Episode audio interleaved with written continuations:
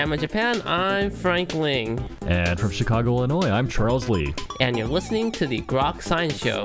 That's right, it's a weekly look at the world of science, technology, and their effects on our daily lives. Coming up on today's program, Jodi Weinstein joins us to discuss cancer nutrition.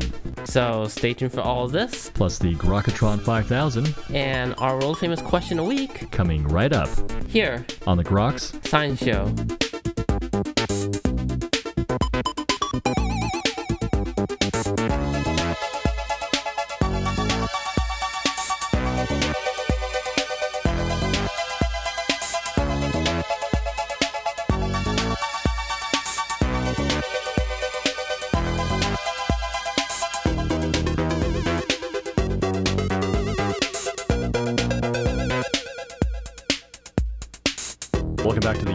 Science Show. Well, for those individuals undergoing treatment for cancer, the road to recovery can often seem daunting. The myriad of treatments and medications can often seem overwhelming, perhaps leaving little time to think about the proper diet before, during, and after therapy. Well, joins us today to talk about this issue is Ms. Jodi Buckman Weinstein. Ms. Weinstein is the clinical nutrition coordinator at the Tisch Cancer Institute at Mount Sinai Medical Center. Her latest release, Tell Me What to Eat Before, During, and After Cancer Treatment Nutritional Guidelines for Patients and Their Loved Ones, explores this important topic for a uh, general audience. Ms. Weinstein, thank you very much for joining us today on the Groks Science Show. Thank you for having me certainly a pleasure. And I think this is really an interesting, fascinating, and I think important book about nutrition during cancer therapy. I'm curious, how aware do you think most patients are about uh, nutrition during therapy? I think that most people really don't have any idea the treatment side effects are going to affect their eating. And so I think that they're kind of alarmed when they hit. And I think it's important for patients to understand what's going to happen to them before they start treatment, which is why the, the book is titled Before, During, and After, so that they can get a head start and read the book and get to know what to eat before they even begin the treatment. What should most patients expect during cancer treatment? You know, depending on what their treatment is going to be, they might have different side effects. Some can be nausea or vomiting. Some may have mouth sores. Some may have constipation. You know, it depends on the treatment itself, and that's going to, the diet recommendations are based on side effect that they're experiencing that is affecting their eating the most. Uh, are there certain types of treatments that affect eating uh, more than others? The more medications that a person receives at once, or if they've had surgery to a certain organ which digests food, that can affect them. Um, if they're having chemo and radiation, that usually affects appetite a lot and can cause more side effects. Uh, usually, it's, it's when there's concurrent, which, which means that there's a lot of treatments going on at once, that can cause the most side effects. Uh, are there any particular nutrients that uh, a lot of cancer patients are lacking or tend to forget about during or before treatment? Well, most people who go through treatment, if, if they do lose their appetite, the nutrients that we primarily focus on are the ones that provide calories because we don't want patients to lose a lot of weight, which is the number one side effect of treatment is weight loss. And that's actually the most detrimental because if a person loses a lot of weight, they can't really fight the treatment as well. So that's one of the things that we, we focus on are the high calorie foods, which come from the nutrient dense foods like protein, carbohydrates, and fat, and those are the ones that we, we primarily focus on while they're going through treatment. I see. And uh, is it just that the appetite for these is diminished, or is just that? Yeah, you know, overall appetite changes. People experience taste changes. Foods that someone once loved, they no longer they have no taste for them anymore, and foods that are not appealing to them that they used to love. So it's important to just try to get them to eat anything that comforts them, anything that they can get down that makes them feel better and prevents weight loss. So those are the nutrients that help the most. The protein, fats, and carbs, and and we try to make that you know people have make sure people get a good balance of all three of them while dealing with their side effects, which can be a challenge because going through the side effects, certain foods turn extremely unappealing. So that's our primary focus above and beyond any other nutrients like vitamins and minerals, those come in those foods as well. But we tend to not put so much focus on the vegetables because they're lower calorie at the time. So we, we put more focus into the nutrient, calorie, energy dense foods. So, how does one make uh, those types of foods more appealing uh, during therapy?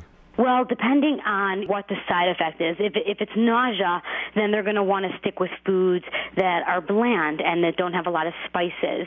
If somebody has mouth sores, they're going to need to choose foods that are more soft and easier to swallow and easier to chew and, you know, don't have a lot of acid in them. So it sort of depends on, on what's appealing to them is, is what their side effect is. If they're having a lot of constipation, we're going to tell them to focus on high fiber foods. So it really, you know, it, that's what people don't necessarily understand is that there isn't one diet for a person with cancer. It it is based on on what their side effect is that's affecting them the most. That's how we sort of gear exactly what they should eat. Um, and speaking with a dietitian at at their cancer center can really help the person. You know, it helps them guide to what exactly to eat. Uh, what about before undergoing therapy? Is there anything patients should be looking at in terms of their diet? The number one thing we try to get people to start doing before treatment is getting into a, a routine of eating. Many people skip breakfast, they skip a meal here and there, they go many hours without eating, and that is sort of where we try to tell people before treatment start thinking about, you know, eating small mini meals, eating 5 to 6 smaller size meals every day instead of the typical three meals a day, the breakfast, lunch, and dinner, if they can start focusing on snacks that they might like and, and getting the foods in their house that they know, uh, some staples, you know, getting some pasta and bread and crackers and cheese and getting foods that they like in their house so that it's available to them, that's where we really start getting people into a routine of eating more frequently. So preparing for the uh, the diet one is going to have during treatment. Yeah, yeah, because for all of the side effects, most people just don't eat as much. So instead of folk, you know, they can't eat a, a big plate of food as they used to do. So in getting them into eating smaller amounts, but getting into eating more often, every two to three hours, we recommend somebody should have something to eat. It can be a small amount of food. It doesn't have to be a big plate of food, but getting into snacking and grazing and nibbling food foods throughout the day is really, really important because when someone's eating less food, they need to focus on eating more often. It's not about how much, not about the quantity at each meal. It's more about eating more frequently. Is there any specific advice for uh, the loved ones of patients to help them out during the treatment in terms of planning their meals? Yeah, yeah, you know, loved ones are a great source of supportiveness for a patient. They can help them during meals. They can provide encouragement. They can remind them. Uh, we call it eating by the clock. And they, instead of eating by someone's appetite, we tell them to look at a clock and eat every two to three hours. So a loved one can actually be there and remind them time to maybe try to have a snack. They can prepare food for them. Most people get a little tired and fatigued during treatment. So if a a loved one can bring in a meal that they know that they like, or even go grocery food shopping for them, then that takes away the pressure of them going food shopping and worrying about that. Just having food around is really, really helpful, and that's where a loved one can really come in handy. Does it help for them to uh, uh, go shopping with the patient? Yes, it, it's also really good if the patient and the loved one can sit down and write a list, grocery food list, where they can list things that maybe that are appealing to them, um, foods that they tolerate at the time, and if they give them that list, then they can go do it for them, or they can go along with them and walk down the aisles and see foods that maybe that are appealing to them. So they should, you know, work with them. Maybe there's a dish that they know that they like. Maybe they're in the mood for a comfort food like a macaroni and cheese or a lasagna that they know is going to provide them with comfort. Then that loved one could make that food for them. So I think if they work together, it could be really helpful. Making that list is very helpful because uh, I would imagine a lot of foods would seem unappealing when you're going undergoing therapy. So walking down yeah, the supermarket. yeah, a lot of foods are unappealing. So you know you can't you can only tell someone to eat so much. It has to kind of come from them. You know you you can provide them with support and say you're going to go get the food and go through it with them. But it's good if they are the ones that can say you know I'm kind of in the mood for toast today. So it's good to go have some bread on hand and just having the staples around the house are really helpful too. So there's a lot of pre-planning, I guess, when one goes shopping then. Yeah, there is a lot of pre-planning, you know, but when before treatment if someone doesn't have the side effects, it's it's hard to plan exactly what foods to buy.